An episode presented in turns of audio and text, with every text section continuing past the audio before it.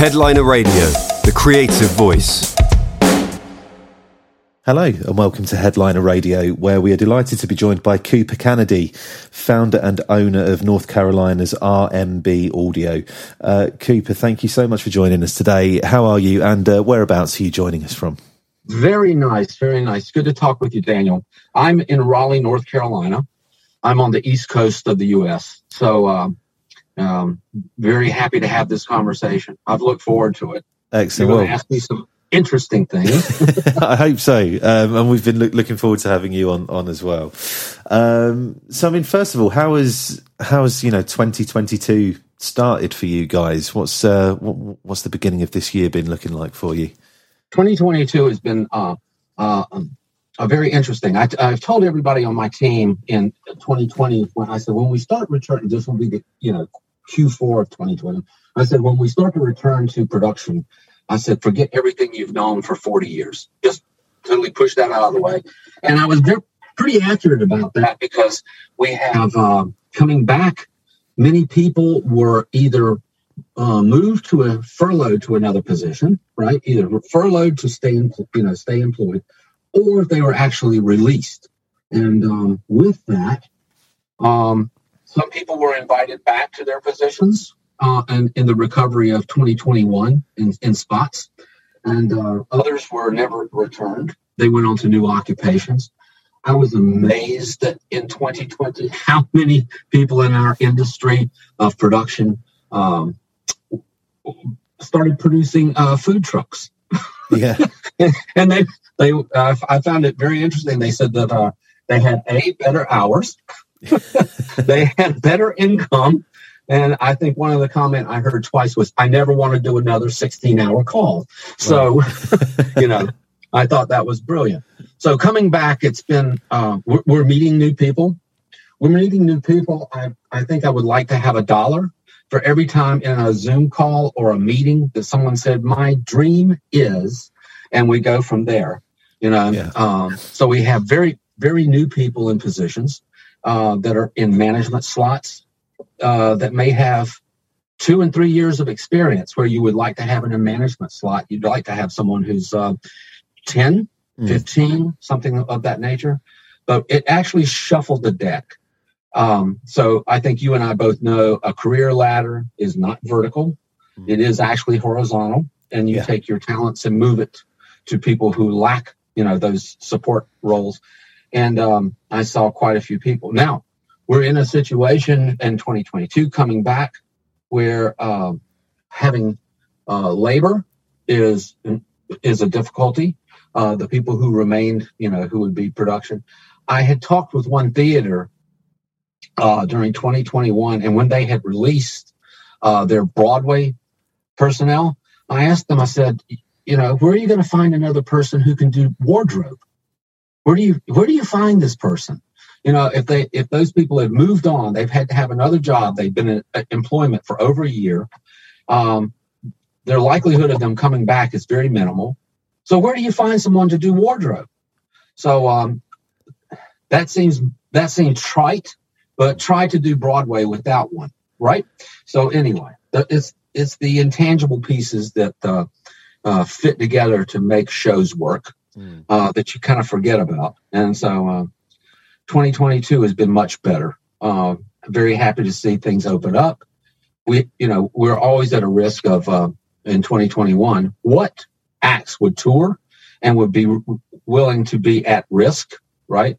And we found that some of them, I think it killed me, because Parliament Funk retired in 2019, but during 2020, they said that they would tour anywhere. They were the only act that I heard of, and I thought it was fabulous. I was like, okay, we've retired, but we'll come back. Anyway. I mean, you mentioned a moment ago about how, there's been a little bit of a shuffling of the decks with regards to staff, and whether it be, managers or people coming into the company, and perhaps a lack of experience where you maybe would have ideally liked to have seen a little bit more experience. Does that bring with it some opportunities as well to bring maybe some, whether it's some different ideas or maybe a younger or newer approach to certain things that you maybe wouldn't have in someone that's been around the block a few more times. Are there benefits as well as drawbacks in that scenario? So that's a very good question from the standpoint that witnessed a lot of new people moving into those positions that had, how do I want to say this? Because they had not had the repetition of an older, experienced individual, right? Because they didn't have the repetition of what worked. They basically were a bit broader in how things would play out. So they had some ideas to, move away from necessarily direct music and go into ballet for an amphitheater. You never see that, right? Yeah. So one time the past year, we had ballet in an amphitheater. And I must tell you, it was really exciting, right? So we had a little opera as well, right? And things that you would not do. Opera is always within an opera house. Ballet is always within a performance space. Mm. So we were seeing some different things because the managers were either pursuing these things or were approached and very open to it. So yes, very, very diverse outcome. A new application. That's interesting. I mean, what have been, particularly, I know it's only early in the year, but what kind of shows are showing the most, are kind of showing the most robustness, if that's the right word, shows that seem to be the most reliable, the ones that you can kind of look at and start plotting throughout the year with a degree of certainty around them, if that's such a thing. Maybe okay. You can't, but yeah, what are the kind of the bankers, if you like, for you? Yeah. So the ones that are most reliable are any acts that are actually resident within the U.S., right? Acts coming in due to all the disturbance with airlines, flights, between flights, disruptions, all of that. And then also right now, I do not know, since we have so many different countries, because we do some Pakistani music, Afghan, that kind of stuff. So working with those individuals, there is a real concern about if their visa will clear for them to fly and enter the country. So those were the ones that got to be a bit risky. We were able to, support one of those. Very nice. But I would say within the U.S., any music goes really well. Right now we have Motown with the symphony. Yeah. Okay. That's going on today through the weekend. So very excited about that.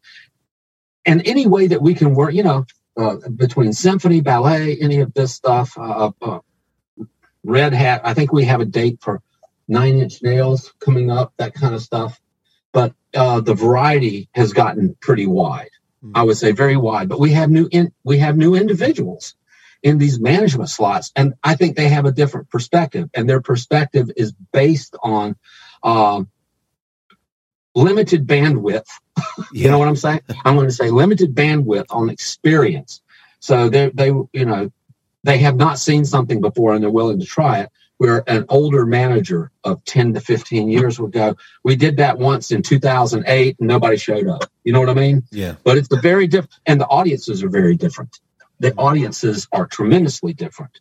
But what's really interesting, and I must admit that I think the audiences are more enthusiastic in this return.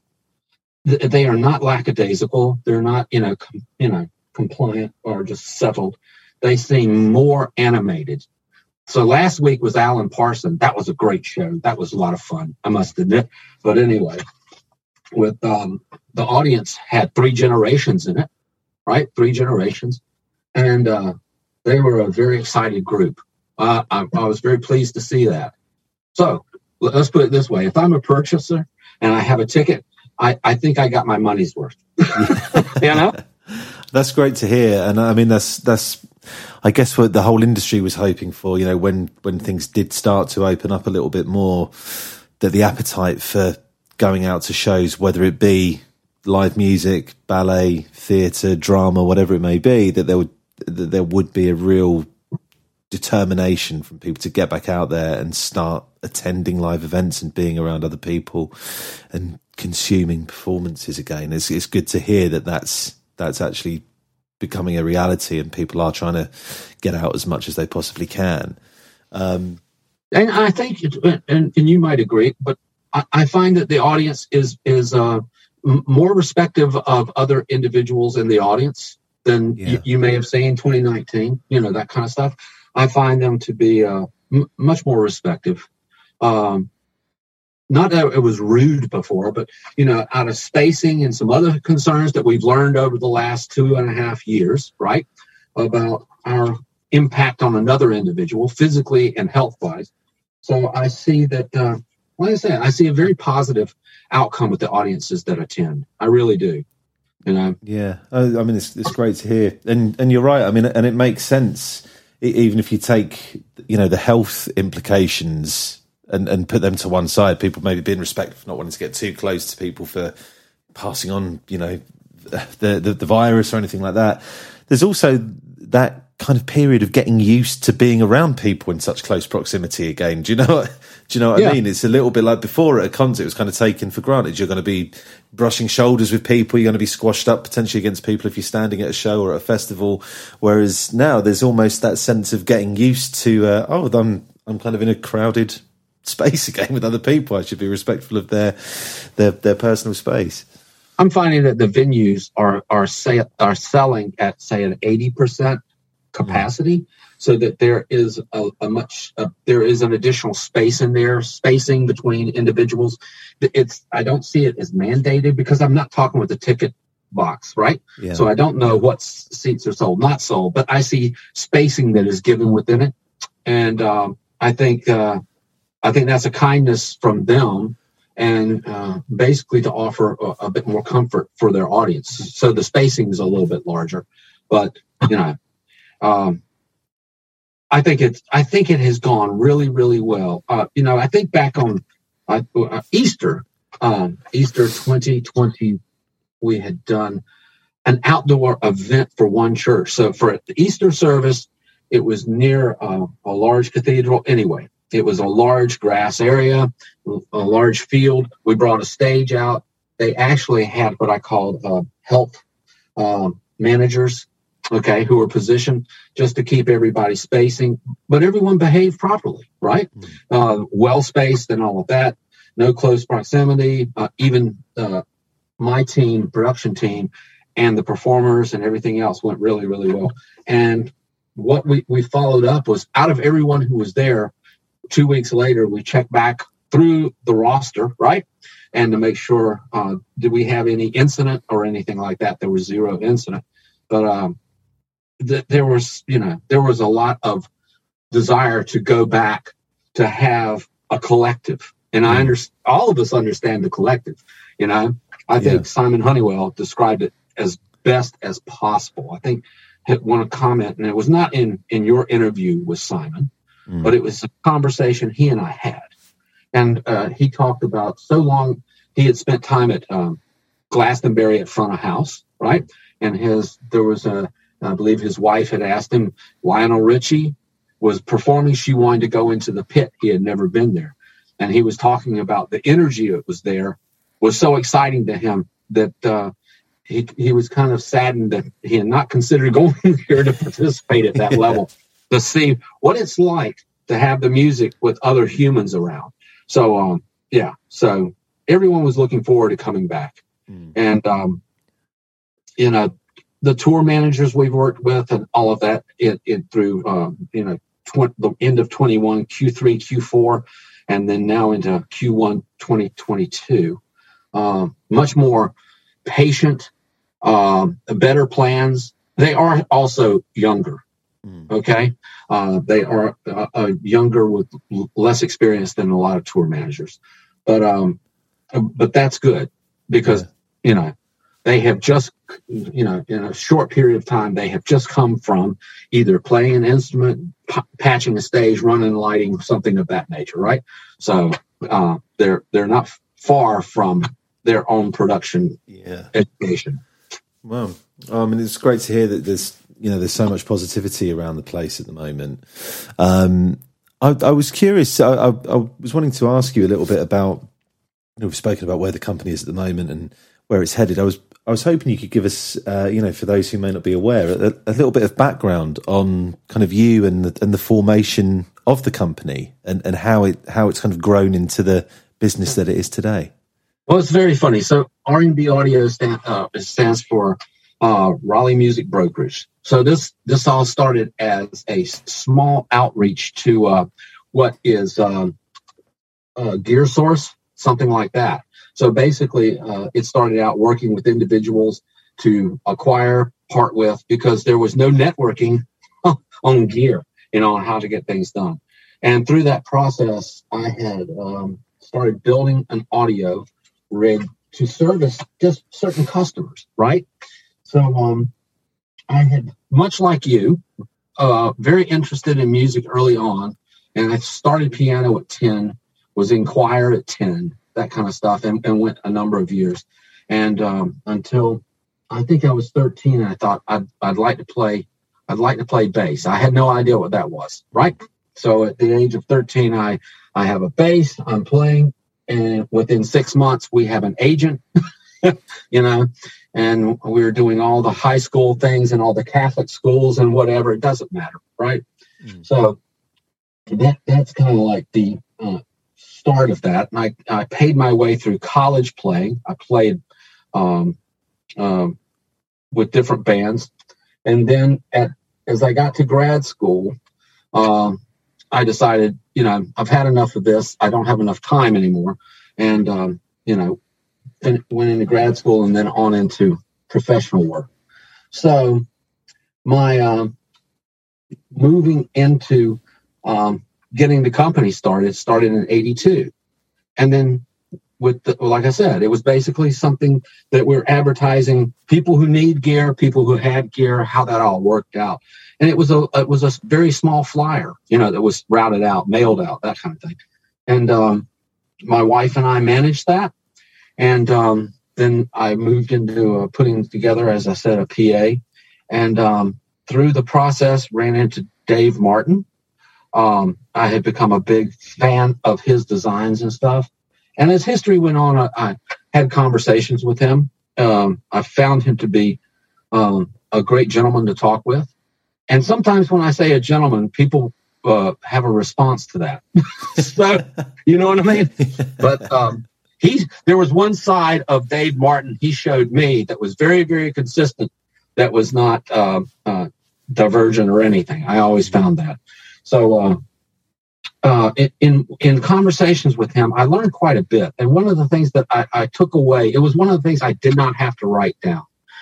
And we were talking about human articulation, okay? Mm-hmm. Human hearing acuity, our listening, our ability to listen, that our most critical part is human speech, right? And that's the whole reason I really fell in love with Martin Splitbins and Phil Shaves and everything, right? And it had to do with that. And one of the things he had said was, if you take a child and you put it in a room with 20 women, that child can easily identify the mother's voice out of 20 people. That is our acuity.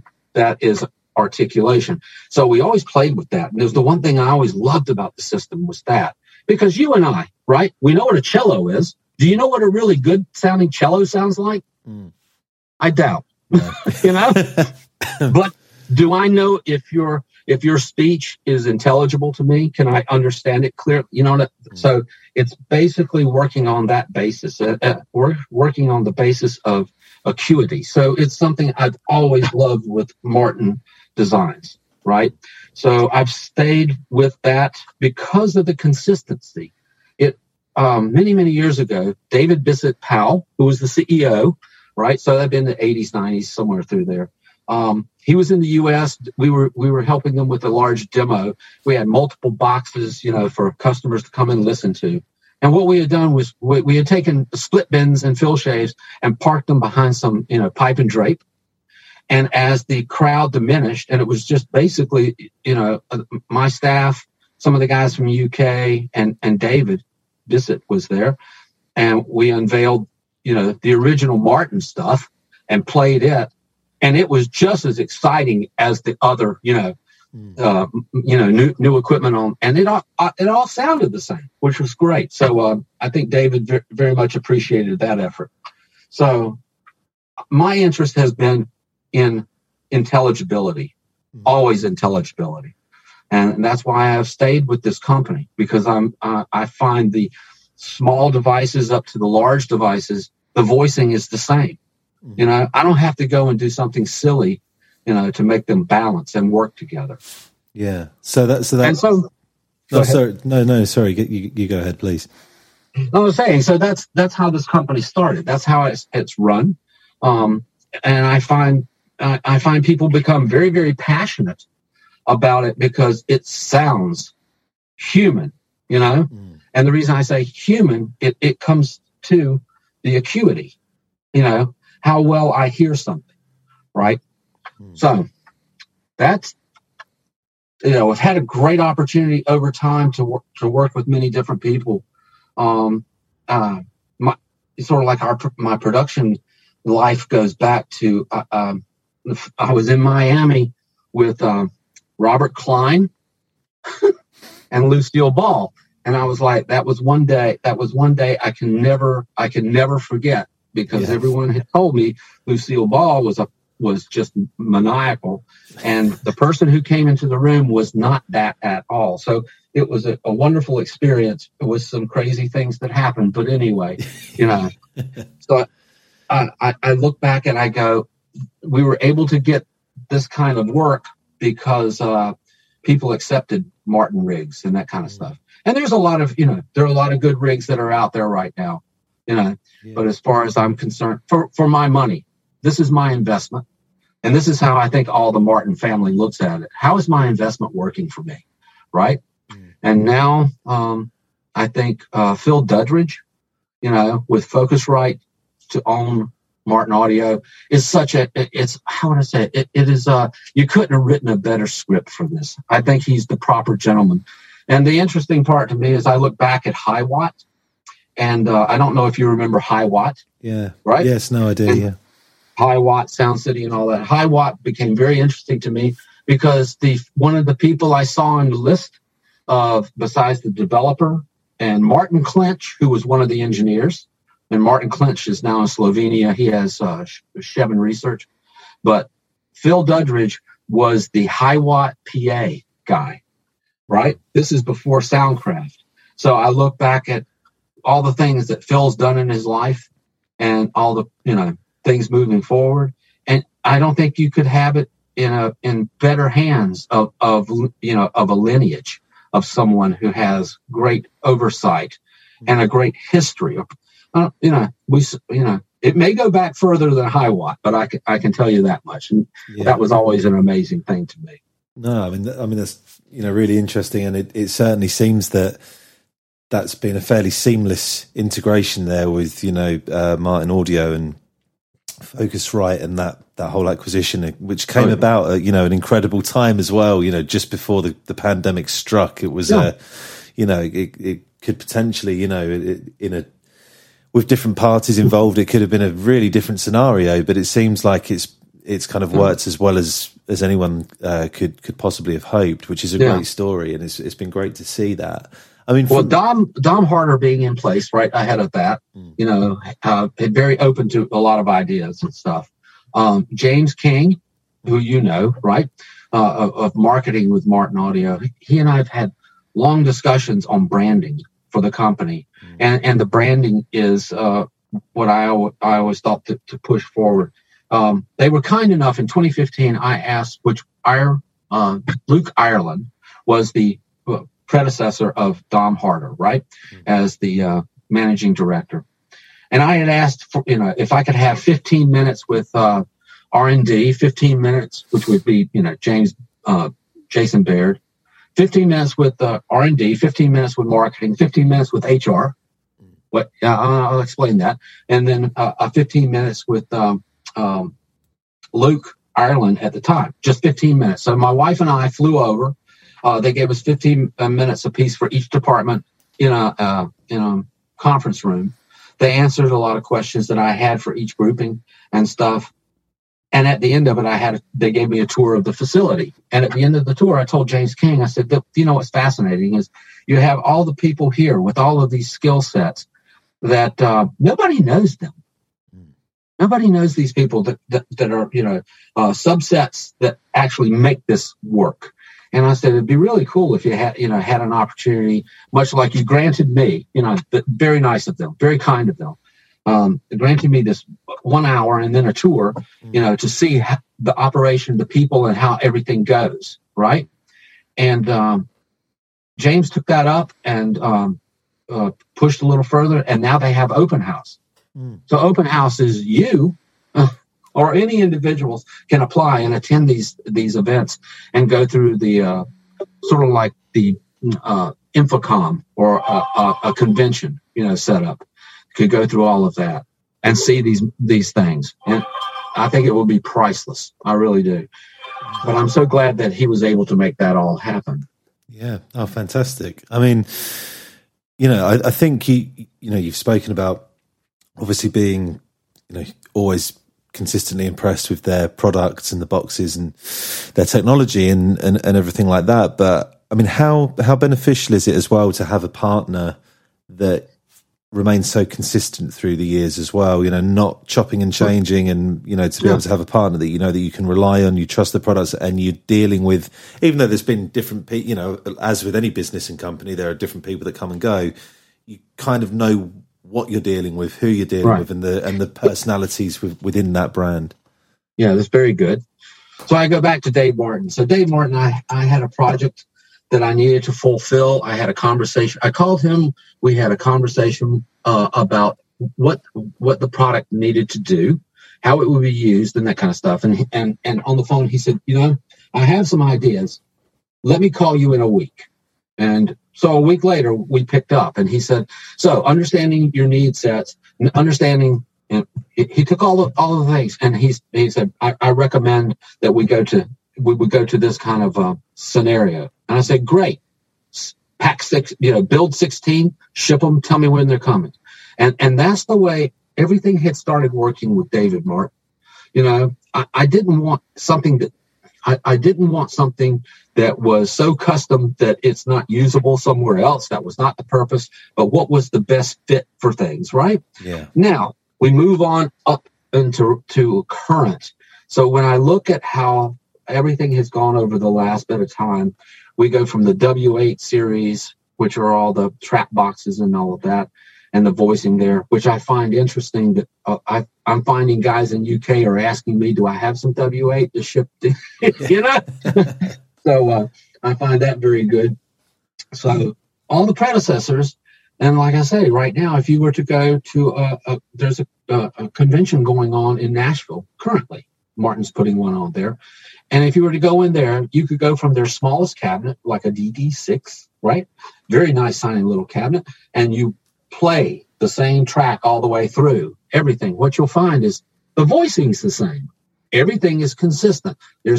So what that allows me to be as an investor, right? As an investor in the product, is I can take the large rigs to cover certain areas, the small rigs for other areas, and mix and match, and everything plays true, right? I have the same sonic signature, so that becomes very important. And if you fall back to what I've critically stated, that the acuity and articulation part, how these are so consistent between devices that allows me to take my inventory and move around for larger spaces to fulfill them. So it's very exciting for me, I must admit. And here's the nice part, is every day is not the same. We may go to the same venue repeatedly. The interesting part, it's never repetitive. We have to have a shift, a small change in boxes or whatever, not necessarily in count, but in device function for different performances, right?